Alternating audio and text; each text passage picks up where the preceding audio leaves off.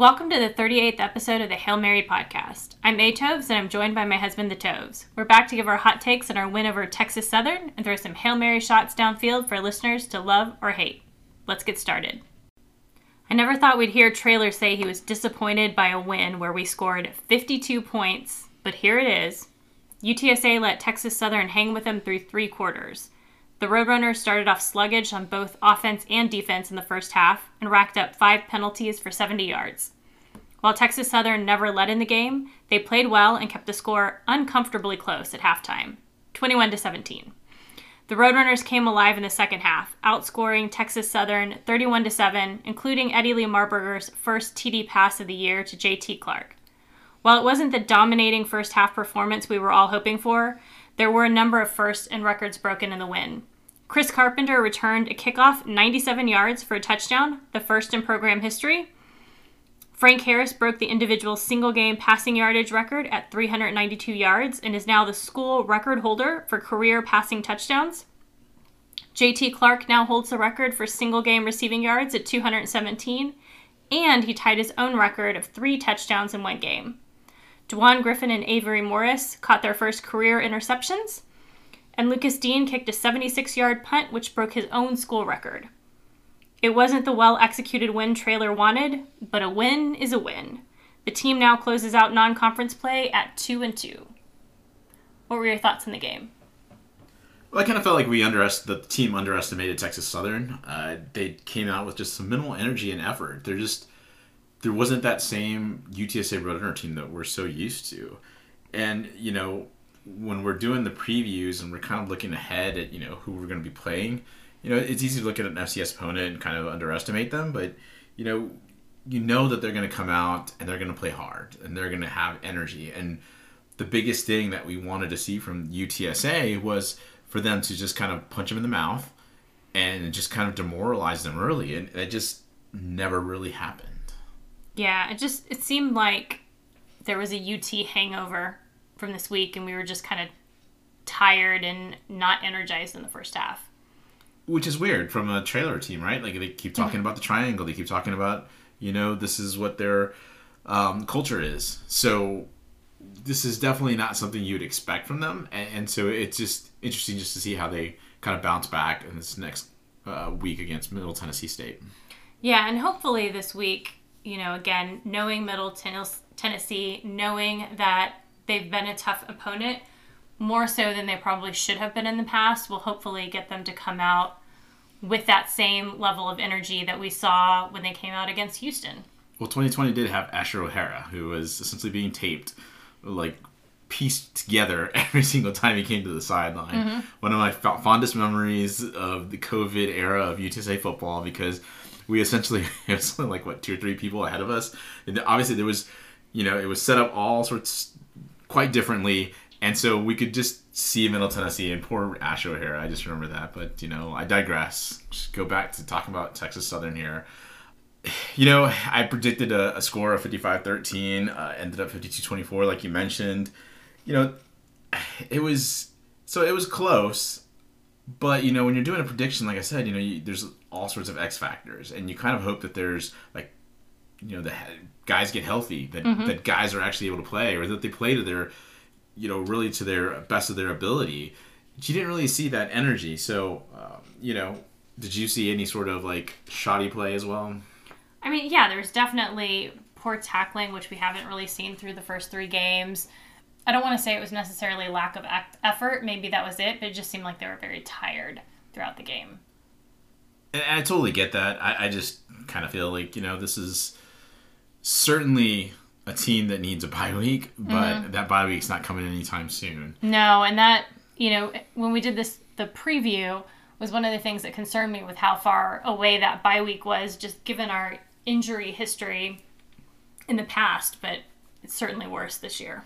Well, and, and it just seems to fall on the same time. Mm-hmm. So far, the last couple years, it's it's right about the, about the end of October. So you know, you knew that there was going to be a lot of potentially some you know healing from those first three games, and we thought that this game was just going to be the one where we just put them away and we should be good. But you know, all for naught. Again, Texas Southern was scrappy, and really, we have to give them credit. Like you know, and we can't just overlook them and say, well, you know, we were bound to blow them out. Sure, but it was I didn't expect it to take this much effort. I sort of feel like this is what it would sound like if we were UT last week talking about the game against UTSA. Absolutely, because it was, you know, essentially UTSA. I mean, in theory, hung with them until the third quarter, but I think it was probably less than that as the injuries started piling up. The thing with Texas Southern, it wasn't like they had a bunch of injuries that were mm-hmm. piling up. They did have a couple injuries on defense, and not trying to minimize, you know, what happened to those young players, but you know, it wasn't like you're seeing Texas Southern player drop and like seeing some of their better players just fall out. No, this was a Texas Southern team that knew that as long as they played hard, you know, they had a chance to at least give a scare. And I kept uh, kept texting my brother, going, "Oh, UTSA's on upset alert." He's like, "Nah, they'll pull away in the second half." Yes, they did, but it also was perplexing to see UTSA keep their starters in until you know well into the fourth quarter. You made a note of that. Yeah. UT. yeah, I mean, I kept saying when we were playing UT, like, okay, this game has gotten away from the Roadrunners why are they still playing their starters? And I sort of felt like Traylor did the same thing. Although, you know, on defense, there's certainly a lot of young kids that were playing. But on offense, you know, we had our starters in. And even when we put Eddie Lee in finally, um, who I thought looked really great in the game, he was playing with, you know, JT Clark, some of the other starters, which, you know, in the past, when you've seen Josh Adkins come in, you typically saw him come in with the twos. You right. didn't necessarily right. see him come in with the ones. So even though Eddie Lee was in, um, he was playing with, you know, the ones still. Again, interesting. I mean, it's certainly felt like the scare was there, mm-hmm. whether they choose to acknowledge it or not. Um, and, you know, I, I personally thought that Frank could have been taken out in the middle of the third quarter, even with the game pretty close, because it's not like Eddie Lee, to me, was going to make any sort of huge mistakes. Plus, let's put him in a position here to see how he handles some of this adversity. You know, some of these things that are going on. Um, you know, it, it, just didn't seem like he got that opportunity to do so, and I, I think that's going to be a, something to kind of look back on at times and say, well, you know, maybe we should have played Eddie, given Eddie Lee a little bit more time here. Um, and hey, before um, we did the preview, I said I wanted to see, you know, a Cam Peters sighting in this game. Looked like it wasn't going to happen, but we got our Cam Peters sighting. he did. He did. Um, and we'll dive in that a little bit uh, here in a little bit. But anything else? I mean, obviously, Traylor said his team was disappointed by the performance, not as clean as they wanted to be. But you know, I don't know how much else we can harp on that. You know, overall, just not the performance we would have liked, like you said. But, a win is a win. Yeah, exactly. So let's go into the special teams review. Look, there was poor kick return coverage here by UTSA and it was evidenced by the fact that we started pooching the kicks like late in the game because we didn't want to give up a bunch of yards. What's ridiculous about it is that it's an FCS team. It's not like they had somebody that was really explosive. It's just that our guys just were lackadaisical. And again, you know, go back to what you said. There are some guys that are probably out there playing that you know this is maybe one of their first times on kick return coverage, but I think this goes back to coaching. You know, this is you know, you knew that you were going to bring in some of these guys it just seems like we weren't as prepared for this. Yeah, and, and we've played very well um, in terms of our kick return coverage, you know, through the first three games.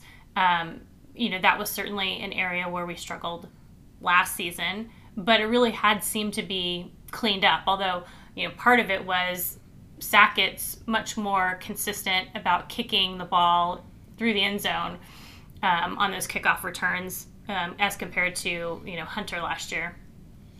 Yeah, and and I think that that's that's what's perplexing is that you know you you probably knew exactly what was going on or what should you should know your assignment I guess you I should say, and it didn't seem like those assignments were being fulfilled. It just seems like a at times that special teams being like an afterthought, and we see some of the problems really throughout the first four games. So you know again, so wondering if there's going to be some things cleaned up here because you know, if you have to pooch some kicks, like that's just pretty much waving the flag and saying we don't trust the guys that are on the field to essentially make a play and, and stop you guys from returning it.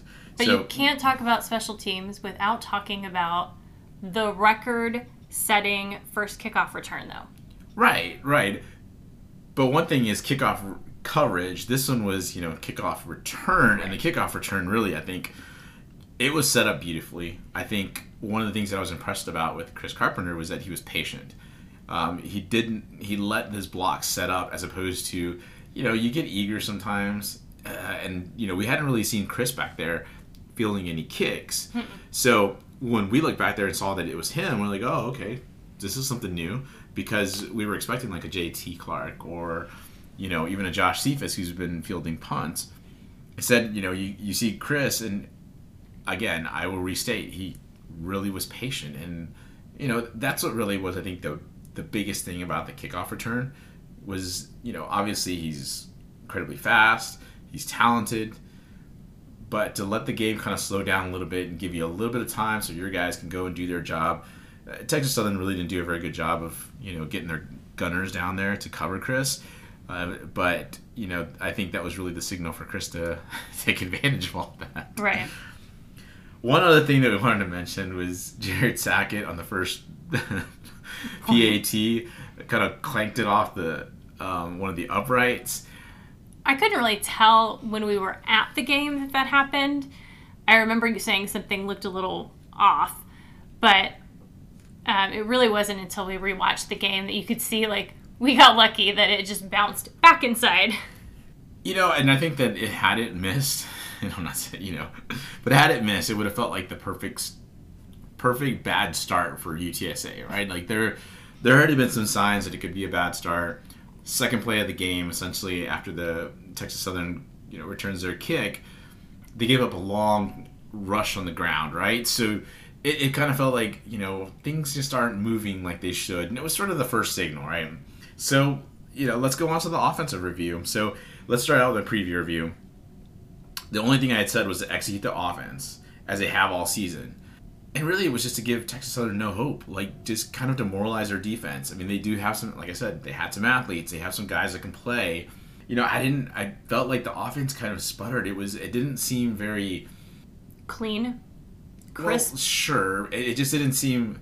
I think the play calling left me a little perplexed because it mm-hmm. was clear they wanted to to really kind of focus on that rush game, but we couldn't bully anybody on the defensive line, and I, I thought that was just incredibly perplexing to me. And you know, I think some of the schemes, and I think some of the just trying to be stubborn and, and trying to really continue to rush the ball when you know, I, I think there's other strengths on the team. But let's talk about this that struggle on the ground. Again, we expected more success against an FCS team, but it was 27 rushing attempts for 112 yards. Now it's four yards a rush, so that lines up about like what we used to do last year. But essentially, you'd have Sincere that would do that alone. Mm-hmm. This took like I think it was like three, four backs that were doing that. That and add a Kevorian Barnes fumble that was just it was just bad ball security from a young back. And you know something that I had pointed out in the beginning of the year was Sincere just didn't fumble. Like he just had great ball security. And then here we go and against an FCS team. Like you know there was some bad blocking, and Kevorian just coughs it up. It just it just re-emphasized the fact that our team just really wasn't here to pl- wasn't like mentally Focused, yeah. focused on this game. And you know I, I don't know. What did you think about the run game? You know, two thoughts. One is, you know, of course, we know that we have these injuries on the offensive line, but again, you would expect that even with the struggles that we've faced against an FCS opponent, we'd still have more success. However, I also feel like at times Traylor just keeps like just pushing and pushing to try to develop that run game and and so almost becomes overly stubborn at some point. It's like, look, I'm not trying to advocate that we're an air raid team, but we know that we have strength in Frank's passing game. We know that we have three of the best wide receivers in the G5 ranks. Just lean into it. You know, I mean, again, you're going to have to run the ball occasionally because you want to have that threat that Frank or the running back can scramble, and so you're you know you're keep constantly keeping the defense um, on edge about which direction you're going to go. But maybe this just isn't going to be that you know run first year for us. It's it's certainly perplexing. I, I think that um, you know obviously we've had some problems with the rushing game, but you know I, I think what's more interesting is the fact that a season back like Brenden Brady can't get pop loose. Mm-hmm. Um, you know obviously some of that's offensive line, but I think that's also some Brenden Brady. I think there's a lack of explosiveness right now in the running back room without Trelon Smith. Mm-hmm.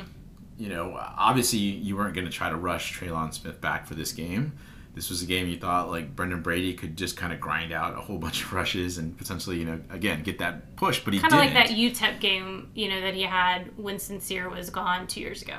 Right, but you know, it just didn't happen, and you know, I think just there's just the lack of explosiveness in the run game. There's a lack of just pop, and maybe it's just a Sincere hangover. Um, you know, I, I hate to keep bringing up Sincere, but it feels like you know there is, I think, maybe more of a loss I think after four games, you kind of feel like there's more of a loss in the running back room. Now there have been injuries, but I mean something's got to give here. Some, you know, are we going to get somebody stepping up? We not. Uh, I don't know. But let's talk about quarterback play because I think that that was a little bit more encouraging. We talked a little bit about Eddie Lee. Um, he really looked good um, moving the offense. His, I don't want to say that the passes were pretty crisp. Mm-hmm. Um, it it looked I mean, he's clearly a much more natural passer than Frank. But, you know, you can certainly tell that he's got, somehow, he's gotten enough. Um, enough reps with some of these wide receivers to have a good rapport. Just the way he's delivering the ball was really clutch, and I think that's what really wanted made me want him to be in there sooner, just to give Frank a rest. I mean, we saw Frank get banged up at the end of the first half, and so that got kind of concerning because it's like, well, you know, maybe he just plays the halftime just whatever the score is, and we just go with Eddie Lee. And we just didn't. Like that didn't happen. So, um, any thoughts on just how you felt about at least for those two quarterbacks? Yeah, no, I thought Eddie Lee looked really, um, really good, considering that you know we know that he had some kind of injury over the summer, um, and there was kind of this question mark about him and the difference between him and Cam Peters seeing him come out and play at UT and then seeing him come out and play in this game, you know, he seems like he's definitely developing and he's moving the right direction. And, you know, if you needed to give Frank more rest in some games, you could. You know, obviously, we want Frank to be as healthy as possible for those key conference games. Um, and every time he hurdles a defender or you know, gets smacked around, you know, you just kind of hold your breath because there's still, you know, Eddie Lee still needs to continue to develop. He's not Frank, but, you know, at least you feel better seeing him and seeing his development that, you know, he could take over in the fourth quarter and you wouldn't have to be up by 25 points to feel confident putting, you know, Eddie Lee in the game. I think over the last two games, he's looked really good. I mean, uh, you know, obviously, I'm not trying to say that he's you know a perfect quarterback, but just certainly encouraged to see that performance. Now, I wasn't as encouraged with Cam Peters. I know it was late in the game, and you know, obviously, you're just trying to call a couple plays. You're not really trying to, you know, really run anything big. But it it seemed, even in just those three plays that he had, that the game is still moving really fast for him. Mm-hmm. Uh, whereas with Eddie, it just seems like the game is slowing down. He was natural in the way he was throwing the ball. Cam didn't throw the ball, but it still seemed like a young quarterback who still needs more time. And if he were to see the field, it'd be a little bit. You're definitely going to be on edge, regardless of the score, because um, you know he just needs that time and more time to develop. And you know, I think you know as we continue seeing how this quarterback room grows over the next couple years, it's going to be interesting to see just where Cam ends up. But hopefully, we'll see him again in the FIU game. But we'll get to that later. sure. All right. Only other thing I wanted to talk about was just really the off, um, just the offensive player of the game, and to me that was J.T. Clark. Nine catches, 217 yards, uh, three touchdowns. He was definitely more physical and a much tougher cover than I think you know Texas Southern would like to admit. Though, you know, I had said in my preview, like, you have their top cornerback, who's Isaiah Hamilton, who did a, I thought, a good job on these receivers whenever they were on them. But my guy is like, I think he's a sophomore and he's still pretty light. And, you know, as, as well as he did battling there against our top three receivers, there was just that um, that first touchdown pass that Frank threw, you know, to begin the second half. That poor Isaiah was looking for the ball, and you know he was looking the other way, just didn't see it. Yeah, I I'm not trying to make fun of him. It's just again, you felt the overmatch. Right, that moment, I felt like you know that would be me. I was covering one of these guys. It's you know obviously you know just these guys are just something else, and um, you know, good for JT. I think he had, you know, obviously one of the top games in uh, UTSA history. Let's go to the defense. Talked about the preview review that um, the defensive line I felt needed to bully that offensive line. And while they had their moments, they really seemed to struggle against this offensive line that was not really an imposing one. Mm-hmm. It just seemed like Texas Southern used a little bit of our athleticism against us, and they used misdirection on us. And this is not the first time that we've seen misdirection really hamper this team. We this this defense though just has problems with assignments. You know they they weren't covering where they're supposed to be covering, and I think at times, especially because, uh, in my opinion, the game was so close and we couldn't find that comfortable separation until essentially late in the second half. It felt like everybody started trying to make plays when plays they just needed to you know, complete their assignment and, you know, we'd be okay. But, you know, I, I hesitate to say hero ball, but it felt like at times there was a lot of hero ball going out there saying, oh, I can beat this offensive lineman. I'm going to try to do something that is not within the play. Mm-hmm. That said, and even then, Loepp kind of had some curious, to me, some curious defensive alignments. I, you know, obviously um, I saw some others say the same thing, specifically like Jared from Alamodome Audible had said something like that too. So, you know, it's cool when you see that others are seeing some of this stuff because it, it seemed bizarre that we were lining up in certain formations on defense. And, you know, it just seemed like, are, are we that cocky that we're going to be able to do that? And we think that, you know, Texas Southern's going to, you know, just kind of fold this way. It, it, was just, to me, a bizarre, bizarre game plan from uh, the defense. Yeah, Traylor had mentioned in one of his interviews that he felt it was tough on the defense because on the offensive side, because they weren't running the ball, they were, you know, going heavy on passing and they were scoring fast, and so defense was getting tired, and there were. Oh, Coach Traylor, come on. I just want to give him a come on, man, stop it. Like that's something you control, and that's something that you know you're gonna play fast. So you've got to have your players ready. Like, you know, that's something that he's talked about. Like, I want to play fast. I want to do all these things. That's something you can control, and you know that that can happen during any game. So I just think that that's a flimsy excuse to throw out there. So with that, let's talk about the defensive player of the game. Danye Taylor is my guy. Um, you know, he's replacing his brother, and you know we kind of need something something there because you know, spark. yeah, obviously this team this team really needed somebody to uh, get things going, and I'm not not going to call out any specific Danye Taylor play. I just thought he was consistent throughout the game, and at the very least, was much better at playing his assignments. But there's not much you can do when you play your assignment and then you see somebody else like not doing what they're supposed to. Makes it so much more difficult to make plays. But uh, great job on the game. What did we learn from the game? Well, let me ask you this: Is this team too emotional this year? Definitely you know, if you look back at the team last year, they were so focused and dialed in on all of the games.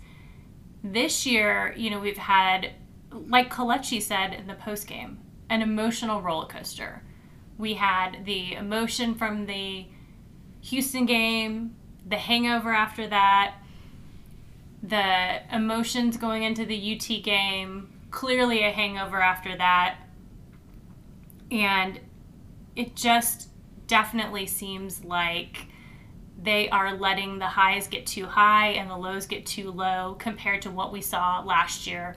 And that's not the intent of the culture that Traylor's established. And so it's a little surprising and a little disconcerting. So would you potentially like chalk that up to some of that being youthful immaturity since we're young at some positions, or do you just think it's permeated even from the senior leadership?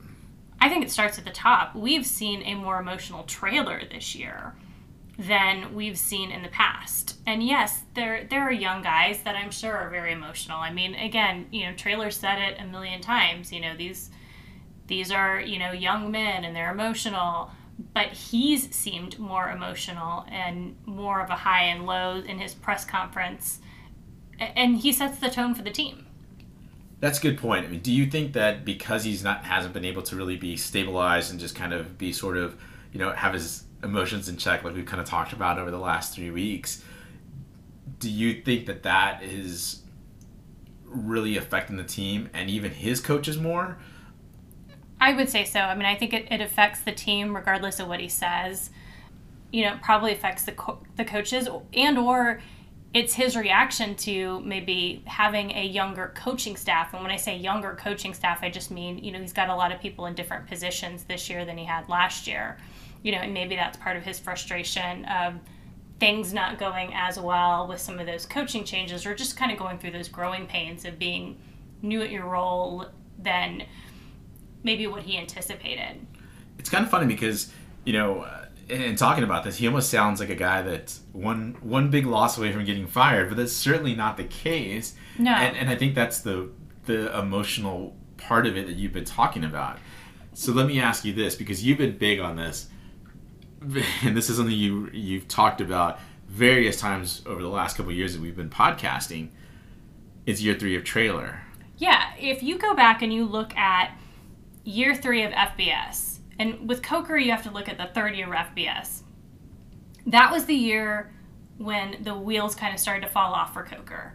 Year three, Wilson, the wheels started to fall off for Wilson. So I had said, you know, many times, kind of looking forward at that Traylor um, tenure, what's year three going to look like?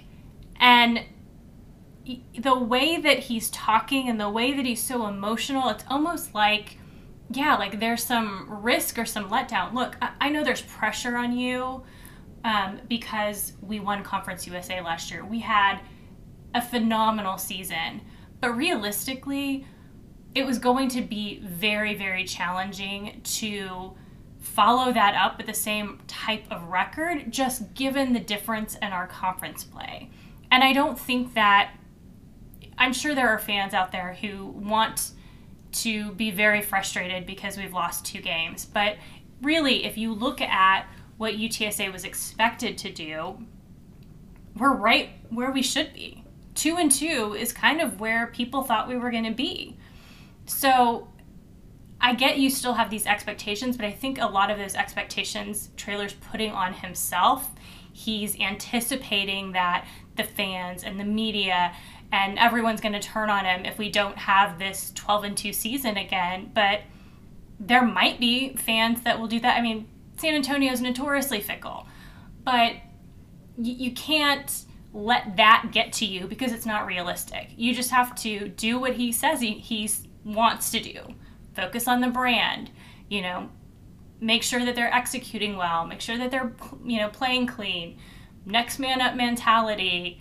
You know, he needs to just in my opinion, kind of go back to those fundamentals and set the emotion aside because you hearing this emotion throughout all of these interviews you know that that's what they're hearing in the locker room. And i just don't think that that's that's good. You know we're going to go into middle tennessee and talk about that in a couple minutes. They're coming off of this big win. We got to be dialed in. We got to be focused. And we got to control what we can control it's one of the things that they talk about in our culture. Like, we just need to focus on our culture. I think you summed that up really well, and I thought I was going to just give you some time there, not to like, wouldn't call it a rant. I think I'm gonna get just... off my soapbox now. no, I'm just saying, like, I, I think, I think you had this all in your head, and I wanted to make sure just give you that kind of freedom to just get it out because I think you speak for a lot of fans. I think you speak for a lot of other people watching and saying, this does seem weird. Like it, it feels like we're about to like he thinks we're about to fire him and it's like no no. Yeah. we knew that there'd be adversity. Now the adversity has been probably a little bit more than even he anticipated and so i think he's also having some struggles like i think coming to terms with the fact that you know he may have lost a couple guys you know to you yeah, know he the to season get out of his head and just focus on you know the fundamentals that you know, he set up. Trust his culture I think that's well put. Now, not something we maybe learned in this game, but I think learned post game was we were kind of putting together our notes for this, you know, for Middle Tennessee, and we were anticipating some, you know, really some guys to return from injury.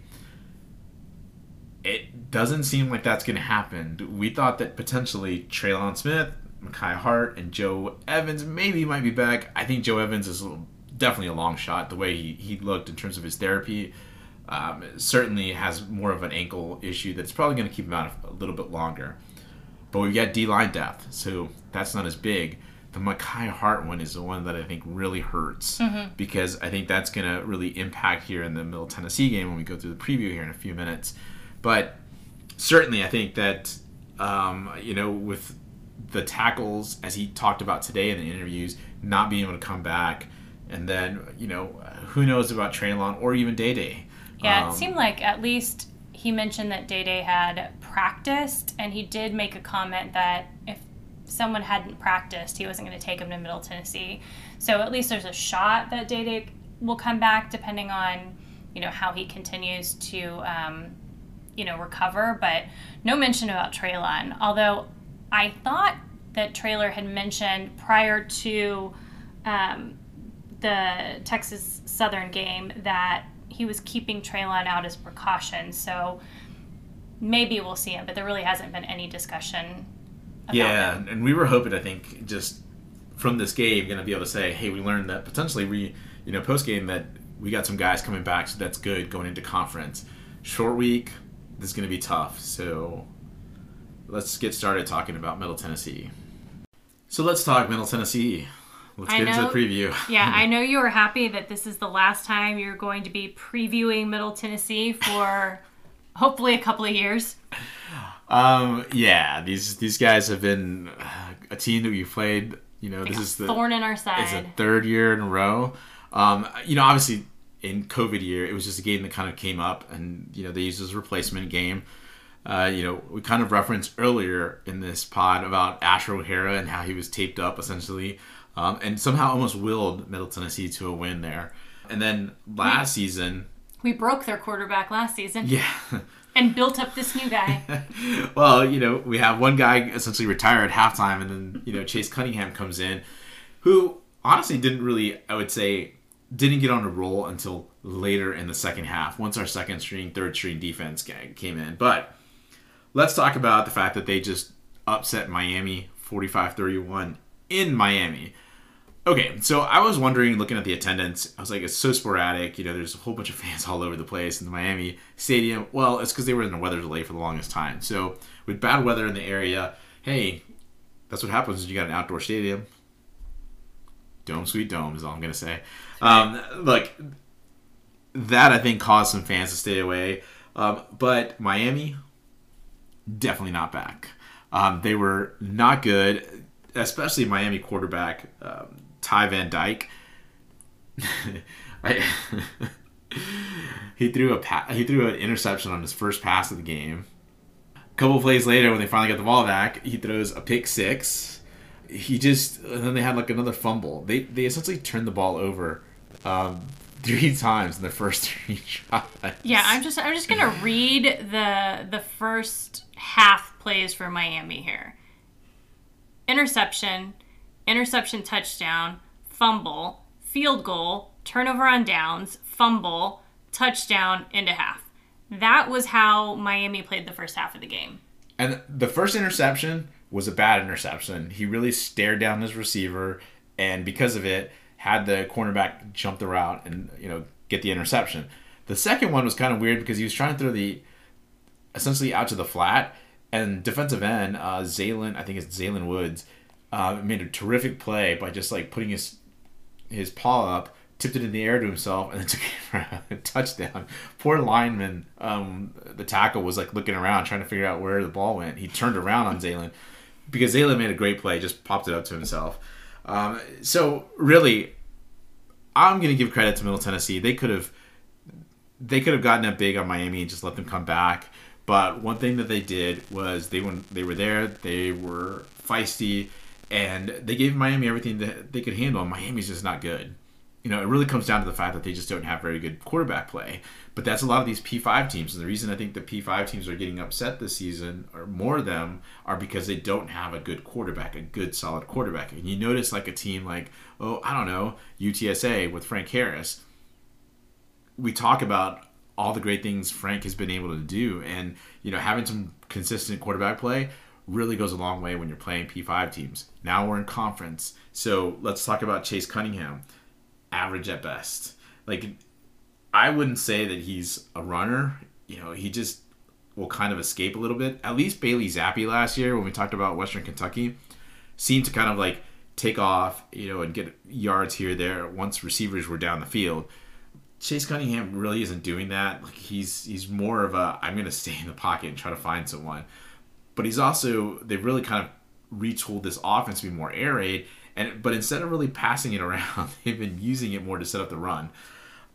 He's an okay passer. He just I think the new system though has him kind of uh, got him hesitant. He his interception um, was really like one that he threw behind the receiver, and he was he just flinched. It looked like he was ready to release the ball, and he hesitated, and then he let it rip. And by that point, he threw it behind his receiver, and it was just an easy interception for Miami he still looked like that, even though he threw a few nice balls that were long passes that broke, you know, that Miami secondary apart.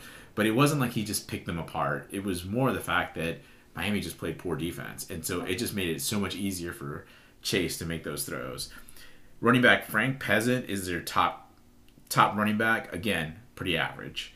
Um, he's really a bullish runner, and I think what concerns me about him though is even though I said he's average, he reminds me of somewhat of like Brenden Brady, but also the Texas Southern running backs who were just kind of going into the line and then just kind of bullying, you know, our defensive line linebackers and really pushing that uh, pushing that scrum a few yards down the field. So you know something to look out for because they do rush the ball a little bit more than they pass it.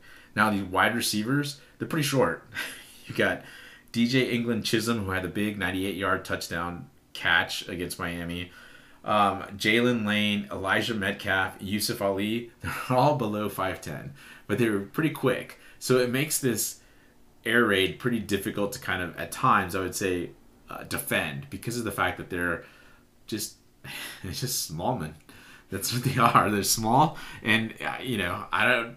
We have more size at cornerback, so I just kind of, hopefully, we can. Um, even though that we've got some good coverage guys. I just hope that we can stay up with these guys because of the fact that these guys can make a couple moves here there, and you know it, it could cause some problems for our defense. Their tallest wide receiver is Isaiah Isaiah Gathings. I think I'm saying his last name right. He's 6'4". He's pretty solid. He leads the team in receptions though with 24. Probably because he's 6'4", and he's easier for Chase Cunningham to see. Chase Cunningham himself is 5'11", so it's not a very tall team that we've got going against. So hopefully there's some things that we can do here uh, on defense. That OL is big but pretty unspectacular. They're just rated pretty low in terms of PFF. And from what I saw against Miami, they didn't look very impressive. They just gave Chase enough time to tear apart the secondary, which was, you know, once one or two seconds. So let's go to the defense. This is the strength to me of Middle Tennessee, and this is what makes them quite dangerous. Certainly, Traylor's talked about the fact that their defense coordinator has been there for a while, but you know, they've got some players. Jordan Ferguson, essentially about their, he plays all over the defensive line, but he's essentially like a defensive end. He's a monster. Um, he's probably going to be used to pick on Frankie Martinez. You know, honestly, um, if Mekhi Hart's not back yet, this would be a tough assignment even for Mekhi Hart to come back to against Jordan Ferguson. This guy can play. I think think of a poor man's. I can't remember the guy's name for Army, but they're All American linebacker. I would say he's a poor man's version of him. Um, still a monster, I think, for Conference USA. Marley Cook is their defensive tackle. He leads the team with four sacks, and Quindarius Dunnigan is another beast uh, on that defensive line. They just seem to live in the backfield at times. This is a, a very good defensive team, starting with their defensive line. Kind of reminds you of, I don't know, the runners. Now, the linebackers are Jalen Davis and Christian, Christian Dixon they played well and they lead that linebacker crew. They haven't played as many snaps, but it's clear that they use these guys, and when they play, they're the best options they have. So these are guys are going to be making some plays here, and I imagine are going to be the main cogs in trying to slow down Frank and Brenden or whoever's at running back. Their secondary to me is pretty average, though they do have a pretty good cornerback in DeCorian Patterson. Um, they got two safeties, Teldrick Ross and Trey Fluellen. They're, the, they're among the top three tacklers uh, within the team. So when your safeties are some of your top tacklers on the team, it pretty much means that you're you know you're getting getting quite a bit of runners or receivers going into you know your secondary, and that's not very good. But don't underestimate this Middle Tennessee defense. It's pretty stout. It's just can their offense actually set their defense up for success? So UTSA keys to victory. Looking out from you know today being Monday for Friday. For me, it's try to manufacture a run game. Um, you know, see if you can catch them off guard, maybe some draw plays. Uh, I think that that would be good to at least keep this defensive line off balance um, and, and potentially slow down that pass rush because I think that's really what's going to be a key here because we're going to have to. Key number two is protect Frank at all costs here. Like this defensive line and is good, and so is their linebacking crew, and they could potentially get into Frank's face. And you definitely aren't going to want him getting pressure up the middle. I don't believe that they'll be able to get pressure up the middle, but definitely on the sides they will. And so that certainly going to be something to look out for. On defense, we're going to have to have our defensive linemen and uh, outside linebackers make Chase Cunningham uncomfortable. I said he's not much of a scrambler, so I think we need to get some pass rush on him, but we've kind of struggled in that area this year. So hopefully we can get something going there. And then that defensive line just needs to kind of clog up some of those holes. You know, based on the kind of defense we run, which is like a you know three three five, which may change because of the fact that this is sort of an air raid offense. You know, certainly we need them to be able to plug some of those holes because uh, we probably are going to drop some of these linebackers into coverage as well. I think the second key here is you know secondary coverage, but I'm not as worried about it because our cornerbacks are so solid. You know, Mayfield, Fortune, even Dewan Griffin very good. And I, I, think having those three out there against their receivers should be fine. It's just, again, I hesitate because of their size because we've just got larger cornerbacks. Mm-hmm. Um, but I think we can certainly lull them into getting a couple of interceptions here. So I'm, I'm looking forward to seeing if we can get some turnovers here on this Middle Tennessee defense or offense. Sorry. Um, so way too early prediction. Does UTSA come out with some energy and urgency? It's conference play, so there's no more excuses this is it. This is what we've been, you know, kind of gearing towards, and these are the games that really count. I get that we are two and two out of conference, but this is what determines conference championships. So this is going to be huge. UTSA can't come out like playing like they did against Texas Southern and believe that they can just turn it on to win. That's uh, does Middle Tennessee have a Miami hangover? They've been really inconsistent over the last few years, and I just I don't think anything's changed. they beat up on essentially Miami, which is you Huge, know obviously yeah. a great win, but they also beat up on Colorado State, and Colorado State is probably the second worst P5 team in uh, in the nation. Uh, worst being their in-state rival, Colorado. Colorado's even worse. Um, Colorado's not having a great year in terms of college football, um, but I, I just you know, I, I, hesitate to give Colorado State or Middle Tennessee too much uh, props for beating up on um, Colorado State, considering that last week Sacramento State beat up on Colorado State. Sacramento State is quarterbacked by one oh Asher O'Hara. Whew. It all comes full uh, full circle, right? All right, so I think UTSA is going to struggle just a little bit in pass coverage because I just think that because of their quickness on you know with the wide receivers, you know it's just in a short week. I think it's tough to duplicate at first in in practice. We'll see though. I mean, we'll obviously get a good read in the first half, but I think UTSA kind of stays with them. I think Middle Tennessee keeps this close, but give me UTSA 31 27 with UTSA recovering a late Middle Tennessee onside kick to seal the win. All right.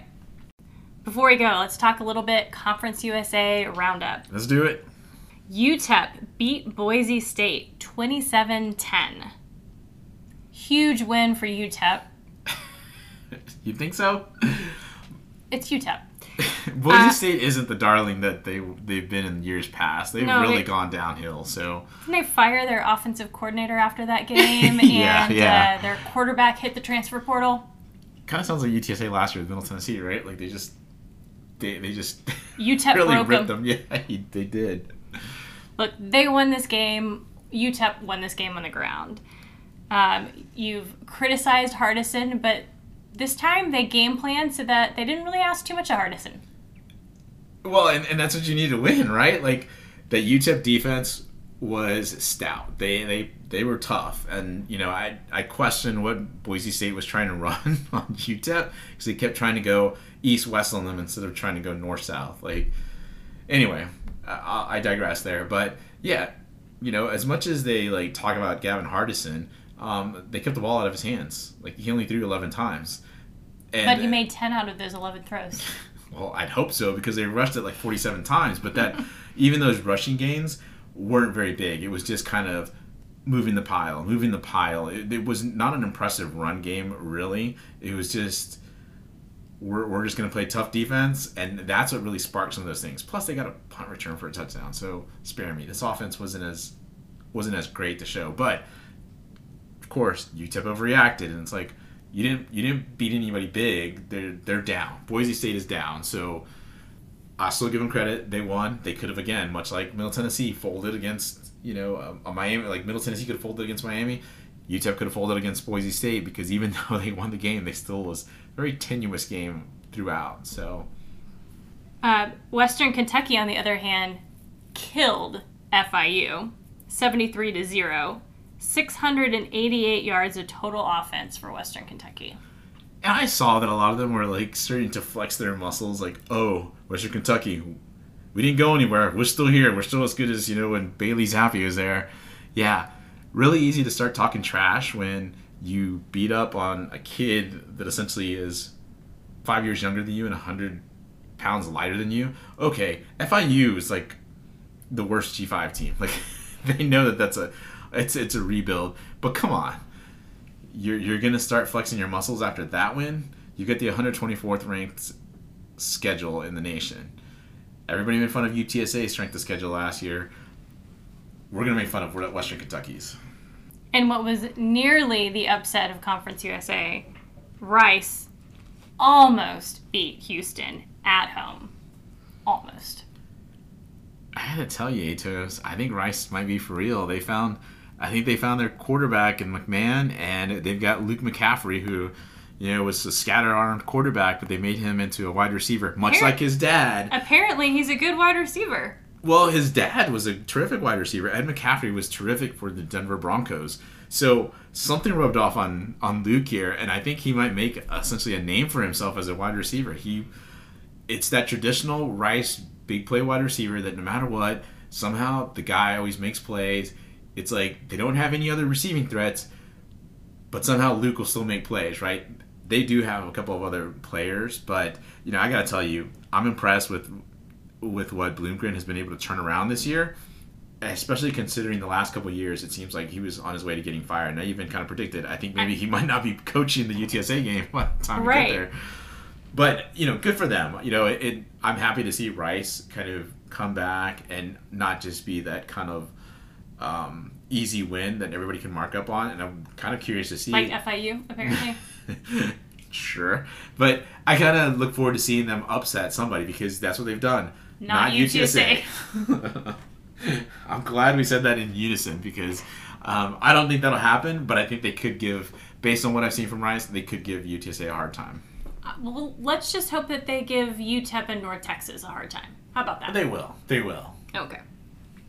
Well, I think that about wraps it up for us. So thank you for joining us on the Hail Mary podcast. I'm A Toes. And I'm the Toes. We'll be back next week to recap our win against Middle Tennessee. Don't make it seem like a question. Birds up.